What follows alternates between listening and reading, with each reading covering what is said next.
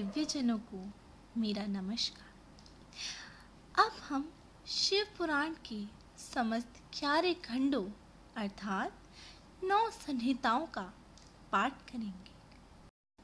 श्री शिव पुराण का पहला खंड है शिव पुराण महात्मा इस खंड में सात अध्याय हैं, जिसके पहले अध्याय में सूत जी द्वारा शिव पुराण की महिमा का वर्णन किया गया है। श्री शौनक जी ने पूछा, महाज्ञानी सूत जी, आप संपूर्ण सिद्धांतों के ज्ञाता हैं। कृपया मुझसे पुराणों के सार का वर्णन करें। ज्ञान और वैराग्य सहित भक्ति से प्राप्त विवेक की वृद्धि कैसे हो सकती है? तथा साधु पुरुष कैसे अपने काम, क्रोध आदि विकारों का निवारण करते हैं? इस कलयुग में सभी जीव आसुरी स्वभाव के हो गए हैं। अतः कृपा करके मुझे ऐसा साधन बताइए जो कल्याणकारी एवं मंगलकारी हो तथा पवित्रता लिए हो। प्रभु, वह ऐसा साधन हो जिससे मनुष्य की शुद्धि हो जाए और उस निर्मल हृदय वाले पुरुष को सदैव के लिए शिव की प्राप्ति हो जाए।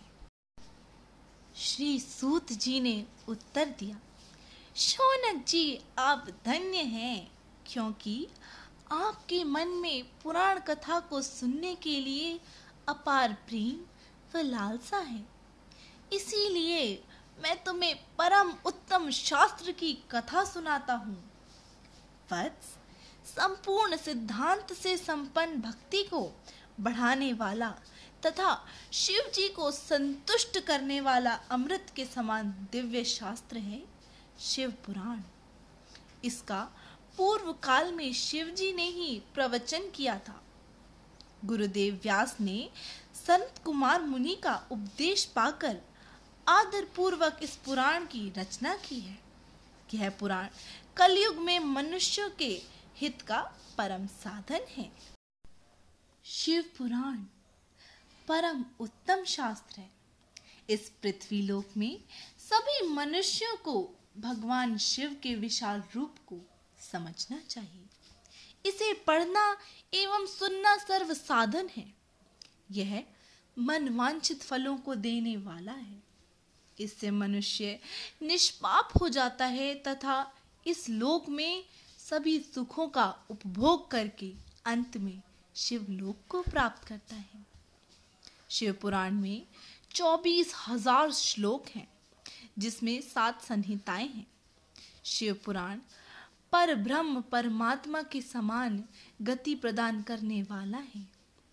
मनुष्य को पूरी भक्ति एवं संयम पूर्वक इसे सुनना चाहिए। जो मनुष्य प्रेम पूर्वक नित्य इसको बांचता है या इसका पाठ करता है, वह निसंदेह पुण्य आत्मा है। भगवान शिव उस विद्वान पुरुष पर प्रश्न होकर उसे अपना धाम प्रदान करते हैं। प्रतिदिन आदर पूर्वक शिव पुराण का पूजन करने वाले मनुष्य संसार में संपूर्ण भोगों को भोगकर भगवान शिव के पद को प्राप्त करते हैं। वे सदा सुखी रहते हैं। शिव पुराण में भगवान शिव का सर्वस्व है। इस लोक और परलोक में सुख की प्राप्ति के लिए आदर पूर्वक इसका सेवन करना चाहिए। यह निर्मल शिव पुराण, धर्म, अर्थ, कर्म और मोक्ष रूप चारों पुरुषार्थों का देने वाला है। अतः सदा प्रेम पूर्वक इसे सुनना एवं पढ़ना चाहिए।